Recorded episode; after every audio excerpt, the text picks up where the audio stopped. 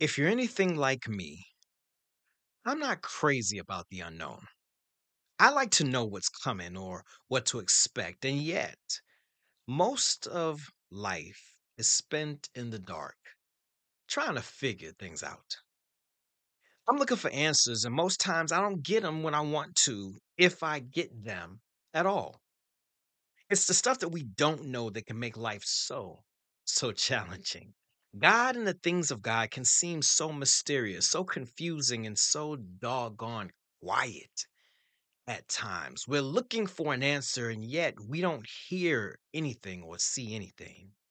But God has an answer for those of us who just want to know. So we're going to take a look in the book of Ecclesiastes and talk about the topic I want to know. Coming up next on The Trifling Ones. All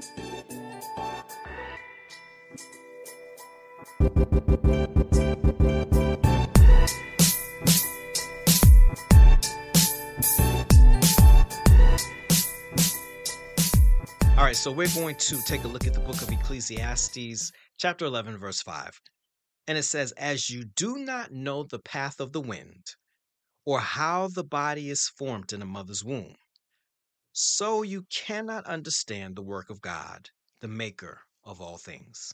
Let me read that again. It says, As you do not know the path of the wind, or how the body is formed in a mother's womb, so you cannot understand the work of God, the maker of all things.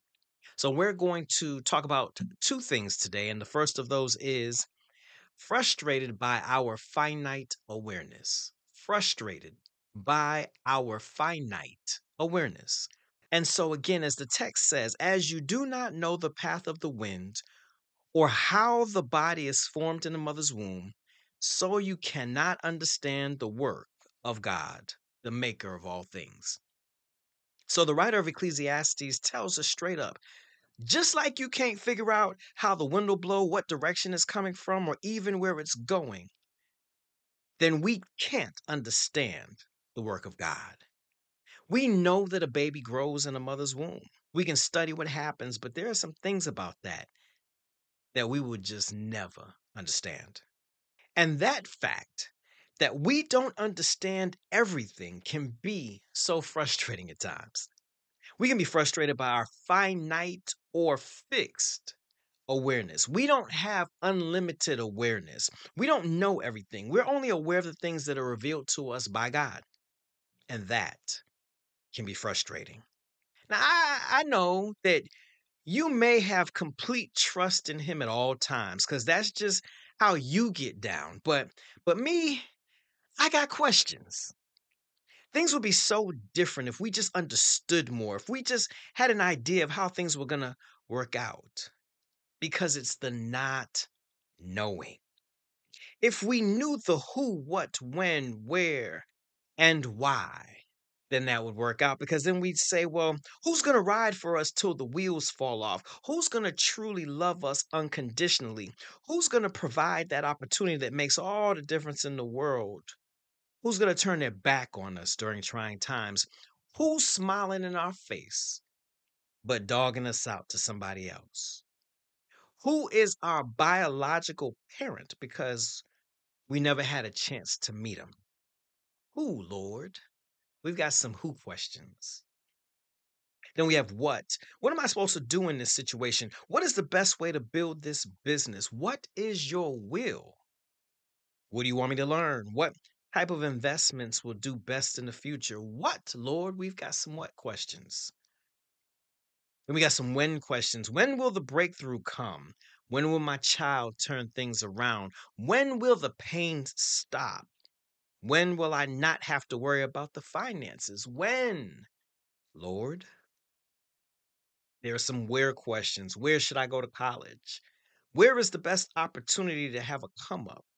Where will I get the best experiences? Where should I live? Where is the perfect mate for me? Where will I find happiness? Where is this journey gonna take me? Where, Lord? And we got that why. Why is this happening when my life just seemed to be getting on track? Why does this hurt so bad? Why am I struggling with this situation so much? Why do you love me so? Why won't you reveal yourself to me? Why, Lord?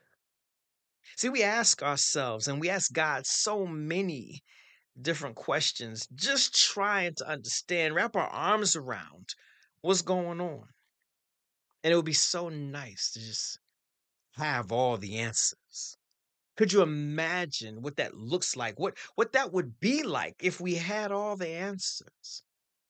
But instead, we end up being frustrated by our finite awareness, our limited knowledge of what's going on. But then we move on to our second point, which is fortified by our Father's authority. Fortified by our Father's authority. Let's read verse 5 again. It says, As you do not know the path of the wind, or how the body is formed in a mother's womb, so you cannot understand the work of God, the maker of all things. Fortified by our Father's authority means that although we don't know all the answers, we can gain strength from God's authority. Verse 5 tells us that He's the maker of all things. That means that we can push our frustrations aside because He is completely and sovereignly in control. He is the ultimate authority. So when the who, what, where, when, and why begins to frustrate us, it's it's time to say, You, God, are the maker of all things. You have all control. You are my father. I know that you love me. You are just and righteous. You are God Almighty. And we know that if this is happening, then in your wisdom, your knowledge, your sovereignty, you know what you're doing. You want to know? Me too. But we don't know. And that means that we got to trust him. You know, it, it's funny because Proverbs 3, verses 5 and 6 says something. It says, Trust in the Lord with all your heart and do not lean on your own understanding. In all your ways, acknowledge him, and he will make your paths straight. So we have to actually use that faith that we claim that we have. We we got to trust him and let him lead us. You know, anybody can believe when we see the outcome, when we when we know what's happening, when we understand what's going on, then then we're good. We're all right.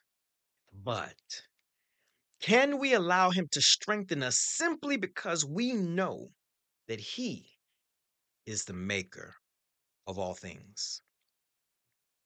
Can we rest and not be frustrated? Not because we have all the answers, but because we don't. Can we recognize his power and his love for us and know that whatever he does, it's going to be all right?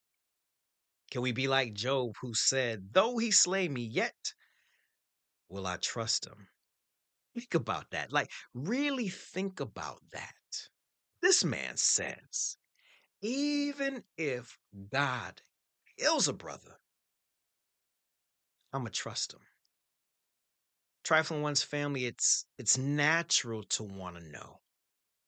It's normal to want to be able to see the outcome and, and feel confident in what's going on. And when that doesn't happen, and it doesn't happen a whole lot, we can be frustrated by our finite awareness. But if we trust in Him, then we can be fortified by our Father's authority. He has all power and control. And so, Trifling One's family, trust Him today. Heavenly Father, we come before you today because we acknowledge that we, we don't have all the answers, and yet we know that you do. But that can be frustrating at times. It's scary to not know how a situation is going to turn out, to not know who we can trust, to not know what is going on, to not know where our life is headed, to not know when we're going to see a breakthrough. And yet, we're asking right now that you would help us to trust in you, that we would remember during those times of uncertainty that you are the maker of all things. Remind us, Heavenly Father, of what you told us in Proverbs 3, verses 5 and 6, that we got to trust you with all our heart and lean not on our own understanding. To always acknowledge you, and then we know that our paths will be straight. We ask, Heavenly Father, that you would forgive us of all of our sins.